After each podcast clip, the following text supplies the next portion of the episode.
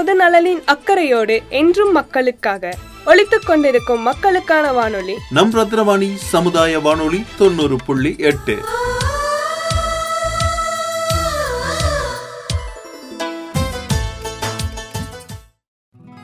அனைவருக்கும் இனிமையான குரல் வணக்கம் தமிழ் வணக்கம். தித்திக்கும் செந்தமிழில் உங்கள் செவிகளுக்கு அமுதாகன கானங்களை கொண்டு வந்து சேர்க்கும் ரத்னவாணி சமுதாய பண்பலை தொண்ணூறு புள்ளி எட்டில் உங்களுடன் இணைந்திருப்பது உங்கள் சிநேகிதி உஷாநந்தினி சதீஷ்குமார். மங்களம் பொங்கட்டும் மனக்கவலை தீரட்டும் தங்கி நின்ற துன்பங்கள் எல்லாம் பழைமையாய் எரியட்டும். பொங்கும் அரிசி போல புது வாழ்வு மலரட்டும் செங்கரும்பு சுவை போல உழவர் மனம் மகிழட்டும். மங்காத நல்வாழ்வு யாவருக்கும் கிடைக்கட்டும் என் இதயம் கனிந்த பொங்கல் நல்வாழ்த்துக்கள். ஆம் இன்று நான் பொங்கல் திருநாளை பற்றி உங்களிடம் உரையாட வந்துள்ளேன். வாருங்கள் சற்று பொங்கல் திருநாளை பற்றி பார்க்கலாம்.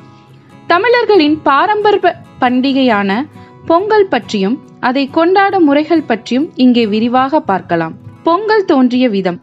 பொங்கலுக்கெல்லாம் மூதாதைய விழா எனப்படுவது தை நீராடல். சங்க காலத்தில் தை மாதத்தில் விடியற் காலத்தில் ஆற்று நீரும் குளத்து நீரும் வெதுவெதுப்பாக இருக்கும். மாலையில் குளுமையாக இருக்கும். சங்ககால மகளிர் காலையில் இந்த வெதுவெதுப்பில் நீராடி மகிழ்ந்தனர்.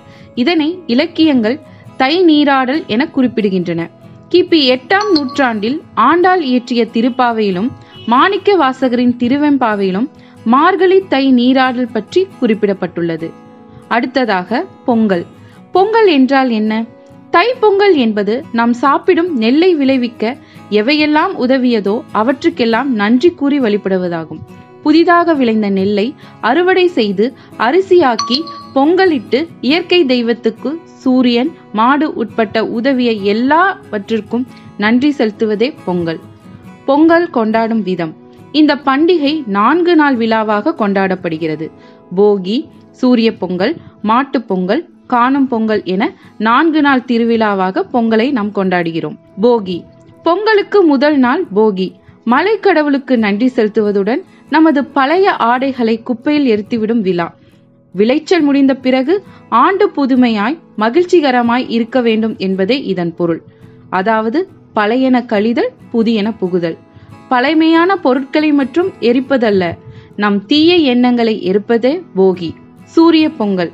சூரியனுக்கு நன்றி செலுத்தும் நாளாகவும் அதிகாலையில் சூரிய பகவானுக்கு பொங்கலிட்டு படையல் செய்வது வழக்கம். அடுத்ததாக மூன்றாவது நாள் மாட்டுப்பொங்கல் விவசாயத்திற்கு உதவி செய்த கால்நடைகளுக்கு நன்றி செலுத்தும் நாள்.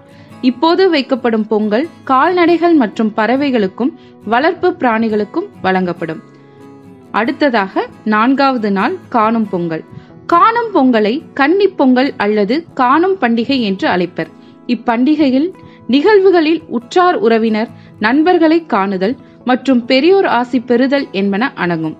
பல்வேறு விளையாட்டுப் போட்டிகள் பட்டிமன்றம் உரியடித்தல் வழுக்குமரம் ஏறுதல் போன்ற வீர சாகச போட்டிகள் உட்பட்ட பல்வேறு நிகழ்ச்சிகள் இடம்பெறும்.